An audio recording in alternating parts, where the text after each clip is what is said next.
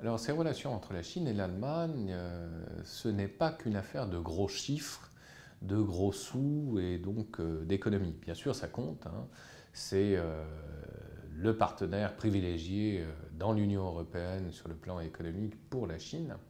Mais on oublie trop souvent, surtout du côté français, pour des raisons essentiellement idéologiques, hein, que l'Allemagne peut-être moins que la France, euh, d'un point de vue de l'ancienneté de ses relations avec la Chine, a néanmoins une histoire euh, déjà très ancienne, malgré tout, avec la Chine précisément. Et il faut rappeler notamment que euh, l'Allemagne eut une colonie précisément en Chine, dans la province du Shandong, là même où la fameuse bière Tsingtao, que nous connaissons tous, a été euh, précisément par des brasseurs allemands au départ. Et donc euh, cette colonie allemande, on le sait aussi, a été rétrocédée lors du traité de Versailles, à la demande même de Clémenceau, non pas aux Chinois comme il l'espérait, mais aux Japonais.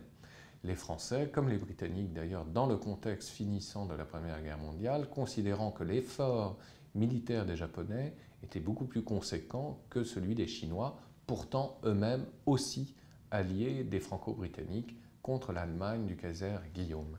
Et donc cette rétrocession de l'ancienne colonie allemande de la province chinoise du Shandong au Japon a provoqué un mouvement de colère inouï. Et tous les historiens y ont vu euh, la naissance, euh, rétrospectivement, du nationalisme moderne en Chine. C'est ce que l'on appelle dans l'historiographie chinoise le mouvement du 4 mai 1919. Donc cette modernité chinoise et ce nationalisme chinois trouvent pour partie en réaction contre la décision malheureuse prise à la fois par la France et par la Grande-Bretagne, euh, ses origines autour justement de cette ancienne colonie allemande euh, de la province du euh, Shandong. Ne pas oublier non plus que toute une partie de l'élite chinoise de la fin du 19e, début du 20e siècle, et notamment l'élite militaire, a été fascinée par le modèle allemand pour son rigorisme, pour euh, son militarisme aussi.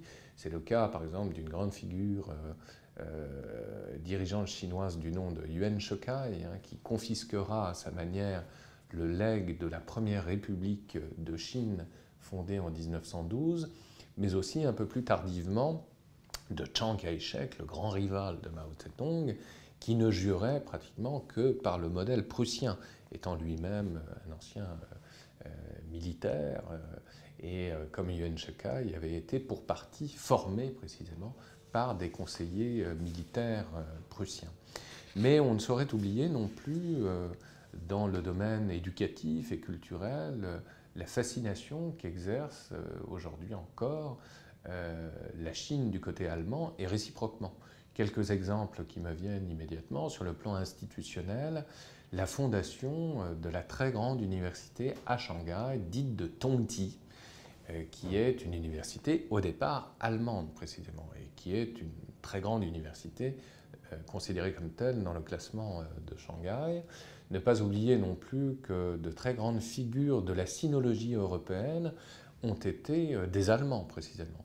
Et je pense à Albert van Lecoq, euh, qui a rapporté quantité d'objets, notamment en provenance de ces fameuses routes de la soie sur le tronçon chinois des routes de la soie. Il n'est que de voir justement les collections euh, chinoises euh, du musée des arts asiatiques de Berlin, souvent et injustement méconnu des Français notamment, et qui est un musée absolument extraordinaire de par ses richesses, et que l'on doit notamment à cette grande figure que fut Albert Van Lecoq.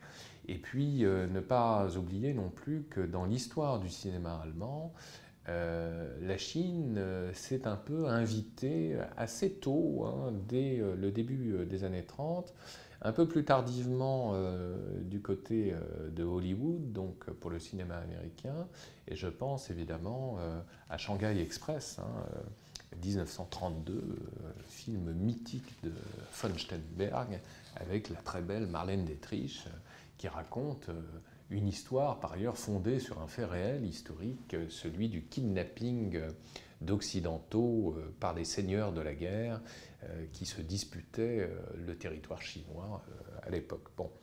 En tout cas, euh, ne pas sous-estimer ces précédents historiques, évidemment, qui sont très importants et qui sont autant d'éléments de langage pour la diplomatie allemande vis-à-vis de la Chine. On l'oublie trop souvent, évidemment, à Paris. Paris et les Français, d'une manière générale, ont tendance à tirer la couverture à eux euh, en insistant évidemment sur l'antériorité et l'ancienneté de la relation franco-chinoise, ce qui est vrai pour partie, mais ne pas sous-estimer également euh, ce qu'ont fait nos voisins euh, d'outre-Rhin.